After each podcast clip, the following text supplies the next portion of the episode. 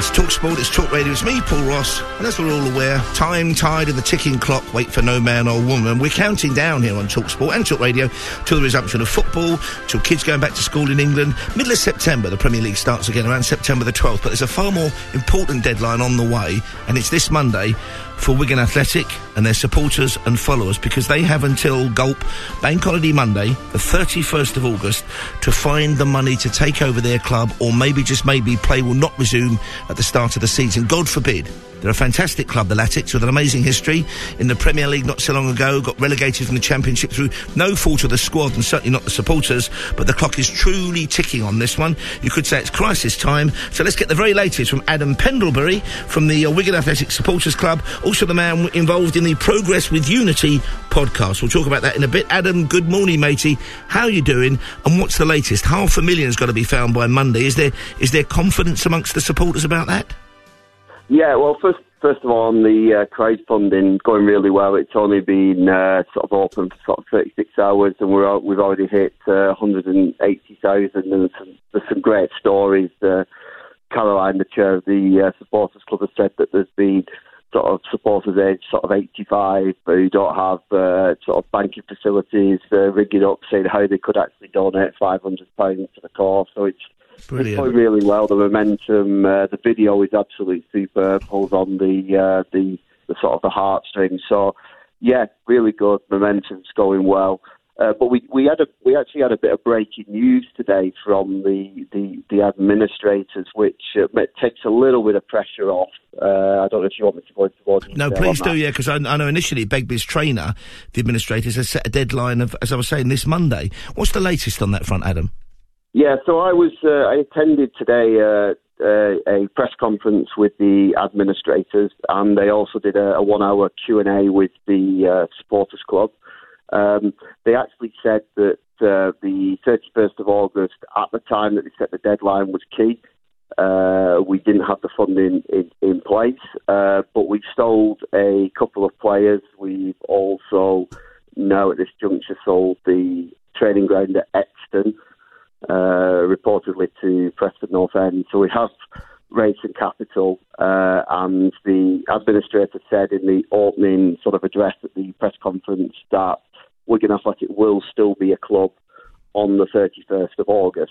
Uh, so that, that's reassuring in a sense that um, sort of Bank Holiday Monday isn't going to be sort of uh, Black Monday, if you like, No. in, in that sense. Um, however, you know, I, I, I still urge people to sort of get get behind uh, the the, uh, the the fans' appeal.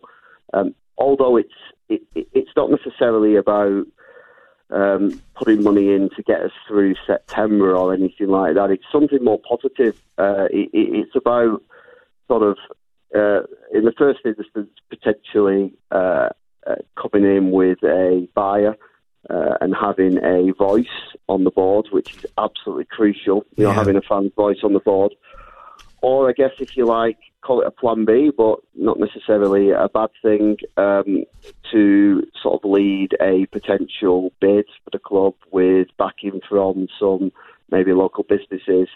Uh, so obviously, the more money we make in that sense, uh, the, the the better. So for me at the moment, it's great at what everybody's doing. You know, the donations have been superb. Got to keep that momentum going. And I think going forward, we've got to see it as a positive. We've got to all believe that you know we are going to take it take it forward, and, and this this club will be a League One club, and we'll play all fixtures next season. Let me ask you about being a League One club because you're having a great run. The club goes into administration, and there is, for me, that ludicrously punitive, going against natural justice imposition of a huge points deduction by the EFL. What are your thoughts on that? It seems to me to be absolutely bonkers to do that.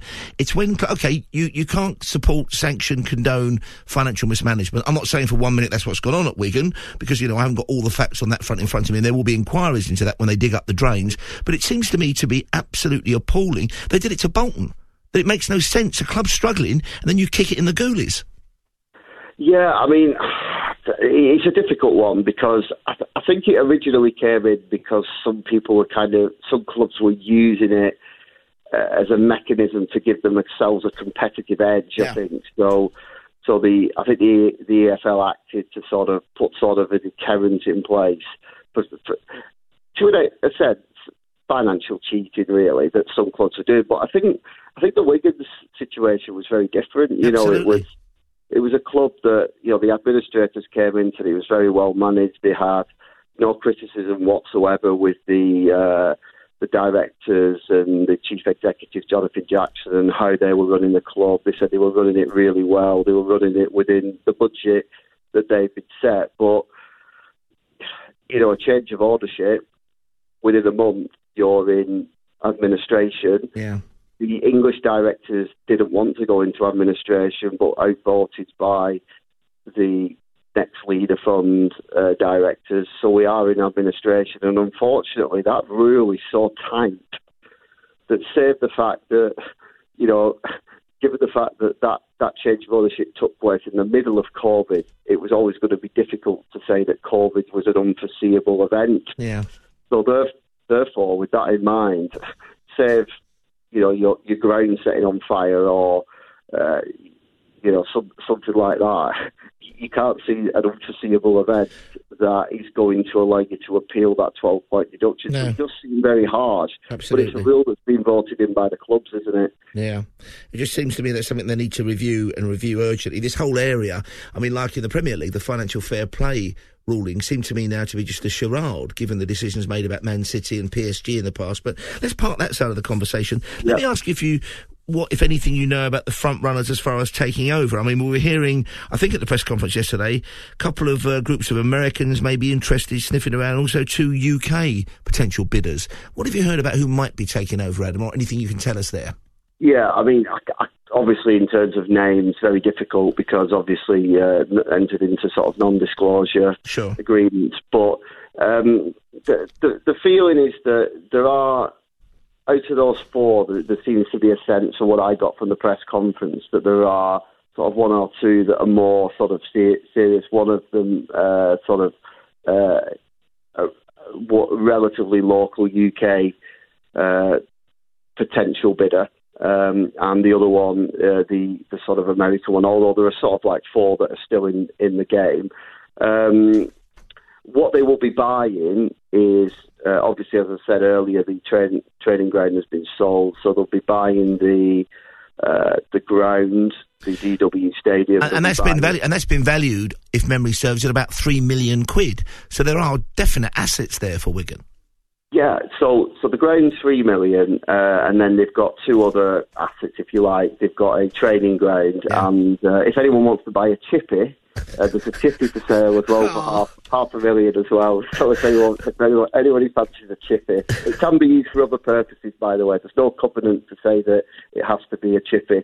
Um, but yeah, that's kind of like the, if you like, the value of the assets, uh, and then it's then proving the funding then that you that the that the the potential buyer can actually prove that they can fund the club for the next two years, which is going to be around about five million, uh, two and a half million a season, roughly. uh, with wages and running costs and all sorts. And yeah, uh, yeah. I yeah. mean, the, the terrifying thing for me is following what happened to Bury, and a very good friend of mine, I've known him for years since uni, Bury fanatic. I mean, it rips the heart out of a community if, God forbid, a club goes under, doesn't it? I mean, you know, yeah, we think of Wigan, we think of rugby, but it's been a football centre for, for you know, for what, over a century, I think.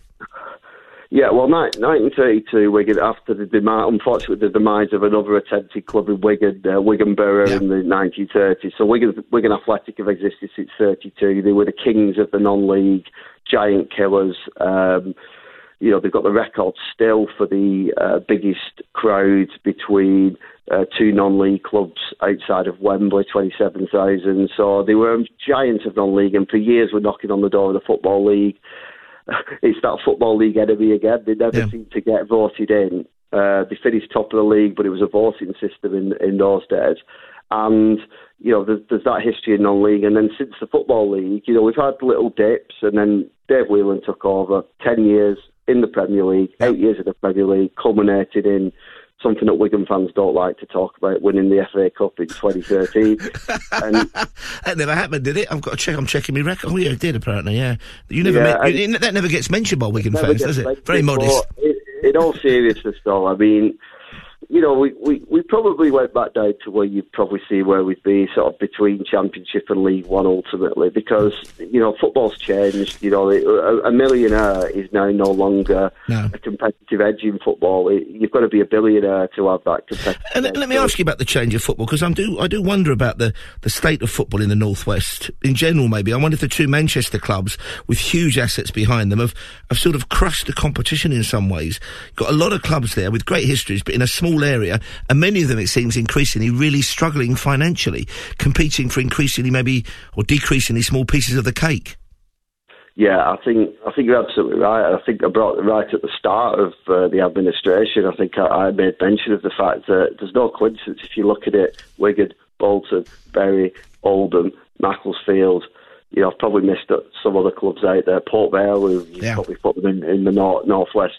All clubs that have had major financial issues, and you know, you ultimately you're fighting for custom, aren't you? And and the prob- the problem is, is when you said before about Wigan being a rugby town, it it might have traditionally been known for its rugby, but actually I think it's a football town. Sure. Unfortunately, they're not Wigan athletic. They're not all Wigan athletic fans. You know, it, it was a when I was growing up at school. You know. Uh, I must have been a target for bullying because I was the only Wigan Athletic fan. I was yeah. it was Liverpool, Man United, and me, the, the Wigan fan. Now that's changed a bit. You know, we've grown, but even even now, you know, you, you see Man United and Liverpool shirts in in Wigan. And it, it's very difficult yeah. to sort of compete where, but, but I'm, sure, I'm, I'm, sure those people, if they're you know if they love their town, if they love you know the sport, even if they're Man United, Liverpool fans, whatever, Man City, they're also going to pledge money. How can people do that, uh, Adam? How can people get involved and get behind this and help raise that half a million quid?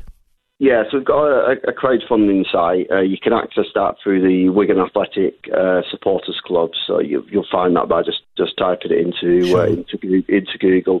There are some different there's been loads of pledges, you know, people who are pledging the five, tens, fifteen, twenty pounds. That's brilliant, you know, because you know we're in a very difficult time at the moment yeah. with the pandemic. Uh, but there are, if you move up the ladder, there are some um, rewards as well. Uh, so um, £250, £500 and £1,000 with different levels of awards. The £1,000 one kind of gives you quite a big say in things that are happening at the club, uh, right. uh, ticket pricing and uh, kits and that kind of thing. Uh, and also, it gives you a, a, monthly briefing with the manager as well. So you, you, kind of feel very much part of the club if you do put your.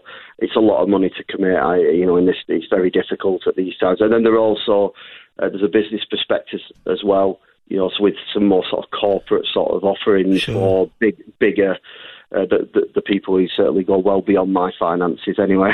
but again, it can you can get involved at any level, contribute, support it at any level, which is the great news. Absolutely, yeah, and that's how you know the initial. Um, we, we, we put an initial uh, crowdfunding site out in uh, July because we needed money to get through the season. There was yeah. no money coming in, and we needed to get through our last six or seven games. And the supporters club site, through crowdfunding, Stepped, Stepped up. up. Okay, now I mentioned Adam. We're talking to Adam Pendlebury here from the uh, Wigan Athletic Supporters Club. I mentioned your podcast, Progress with Unity. Tell us about that, finally, Adam. Yeah, so um, yeah, it was it was set up by a guy Barry Barry Worthington, uh, probably getting on for ten years ago now. Uh, just a couple of people who you know, just wanted to chat about football, and it's sort of grown from there. I was quite a, a bit later to the uh, to the scene. But yeah, we, we well we were meeting on a Wednesday at a night, uh, at a library, which it seems a bit odd for a podcast because you yeah. think we won't be able to talk in there. But we we'd have a chat and talk all things football. Sometimes being a bit critical, but you know we all we all support Wigan. We all got our, our voice, and and we've kept it going through like most things through Zoom and that kind of stuff over the last few weeks. We held a uh, a massive event when we went into administration with the local MP, Lisa Nandy, uh, a sports lawyer, someone from the Football Sports Federation with Portsmouth, who've obviously experienced very similar to us. Absolutely. Uh, uh we got a you know really good event live on YouTube. You know we got about three thousand views on that. So yeah, you know we're you know, we, we just love talking football, and, and if people are prepared to listen to us, that's that's great. But otherwise, we'll just talk football like we would in the pub. and you can you can find it on normal podcast providers, of course, and it's great because it's being turned into one of the many arrows in the quiver to try and keep Wigan Athletic alive in that battle that lies ahead, financial battle. Adam Pendlebury there, our special guest this morning from Wigan Athletic Supporters Club, also from the Progress with Unity podcast. Talking to me, Paul Ross, and you guys on Talk Sport and Talk Radio. Pour yourself some mid-afternoon mirth with Hawksbee and Jacobs on Talksport with Greene King. Unmissable live sports talk. Great company.